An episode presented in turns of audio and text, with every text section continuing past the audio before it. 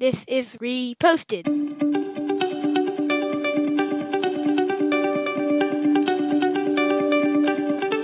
Every morning, Larry and I dig into a quote or idea that has caught our eye. Our hope is that our chat inspires you to never stop thinking and possibly challenges you in a new way. If you'd like to help support the show, please visit patreon.com/reposted. Thank you for stopping by. All right, I'm going to stop pretending. This is the fourth time we've tried to record this episode, and it was based on an article we found on LinkedIn called Trust Is Not Earned, Trust Is Not Given, Trust Is Grown. It's written by William Klaassen. I had so many different things I want to talk about, but maybe the internet not working and us restarting was a sign to say, Larry, I trust that every day when we record that you're going to bring it, and I appreciate that.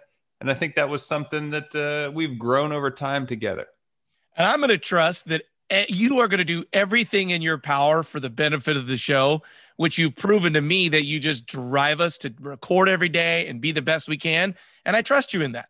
Yes, I appreciate that. This is the most feel-good episode we've ever done. We love each other so much.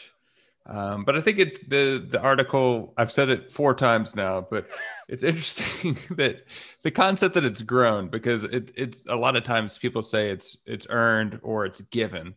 I think I'm a little bit jaded and I would lean towards more that trust is given. But then when you kind of think about it, it's a two-way street. Like you have to give someone trust and they also have to earn it. So that's why I think this analogy of growth is more important with the acorn sprouting.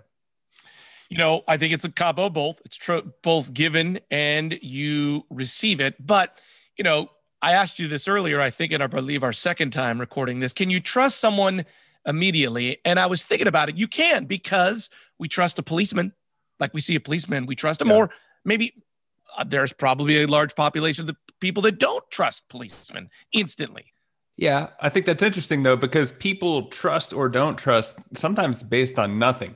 Like politics. Today, as we record this, the president-elect is being inaugurated. It might be done at this point, but people have never met Joe Biden, and some people are going to trust him and some people aren't based on things that they've read, like never having experienced a person. The example I thought of earlier was like, if I needed someone to house sit for me and I just knocked on someone's door and said, hey, I'm going to be out of town. We haven't met, but will you make sure my house is okay? That might be a little bit foolish to blindly trust someone you've never met. That's more of a micro example. So I guess I'm just pushing back a little bit on what you're saying.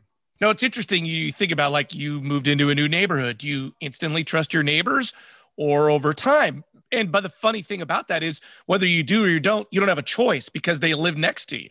Yeah. And I guess there's also the point of like, for your mental health, you do have to make a choice, because if you don't trust anyone ever, you're going to put a tinfoil hat on and you're not going to leave your house. If you trust everyone implicitly, you're going to get taken advantage by some people. So it's like, you have to use your best judgment to be able to get through things. And I guess your life experiences can get you there. I guess, what do you teach your kids about trust? In the first version of this episode, we talked to you about your kids, but like you have kids that are all under the age of 15, like don't trust strangers, right? Like if someone has a primered van with no windows and they want to give you a lollipop, maybe that's not a good idea. Come on in, kids. I hope that my kids get out of me, which is what I do. It's the old saying, it's trust but verify. Like you have to, I feel like if you ask a human being a couple of questions, you can get a general idea. Now there's some good con men out there, but I would say like, if you ask some pretty pointed questions, I feel like you can root up about 80% of the people, whether they're trustworthy or not. And I hope that's what my kids got out of me. Like just kind of taking the lay of the land. Once again, I'm a middle kid, so I observe way more than I talk. Observe, ask you a few questions, and then I feel like you got a pretty good size of the situation and the person. Yeah, and I guess there's also levels of trust. Like, do you trust someone enough to stand next to them on the sidewalk? Do you trust someone enough to cook a meal for you? Do you trust someone enough to watch your kids or whatever? So, like, I guess there's different tiers of it, and that's why the growth works. I'll never forget, I was interviewing one of these since the inauguration's going, and you brought that up. I was interviewing a big-time journalist in D.C. a while ago, name drop, and I was saying, like, when someone gives you a scoop, you know, what do you do with that? And his first, he was always like, why are they giving you a scoop? Why should you trust what they tell you? Because everybody has an agenda, right? You have to ferret out even, I mean, so I'm kind of a fake journalist, but I'm definitely skeptical until you prove me wrong. And I don't know if that's the right way or the wrong way, but I'm definitely skeptical until you prove me right. I guess also staying on the political theme, it's like with social media now, you have to be skeptical of information that you read. Like this is going to be said or that's going to be said, and it can be misleading. So do you trust Facebook? I mean, that's a funny question, right? Who fully trusts social media, right? Because you're only getting one side of the thing. I mean, I think that's part of the problem with our society, right? People just fully inherently trust social media. Right. And this just hit me. I started the show off by saying, I trust you. And your social media does not list the correct birthday for you. And I told you happy birthday.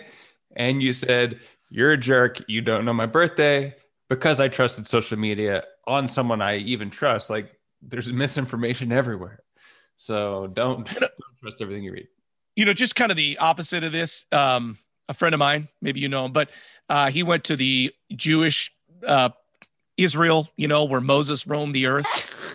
I don't know what you'd call that, like the Sinai Desert, I suppose. Sure. That is Sinai Desert. And they have a people called the Bedouin people, and they just roam. That's to this day, they still just roam the desert. And if you bump into them, regardless of who you are, they invite you in and they feed you. They instantly trust you, even though they have no idea who you are. Because in the desert, if you don't take somebody in, they'll die. And it might be you that's wandering a desert and you need to be taken in. Even though there could be warring tribes or whatever, it's like how I just think society has changed. I'm a skeptic. In the old days, they trusted people first. Our times have changed.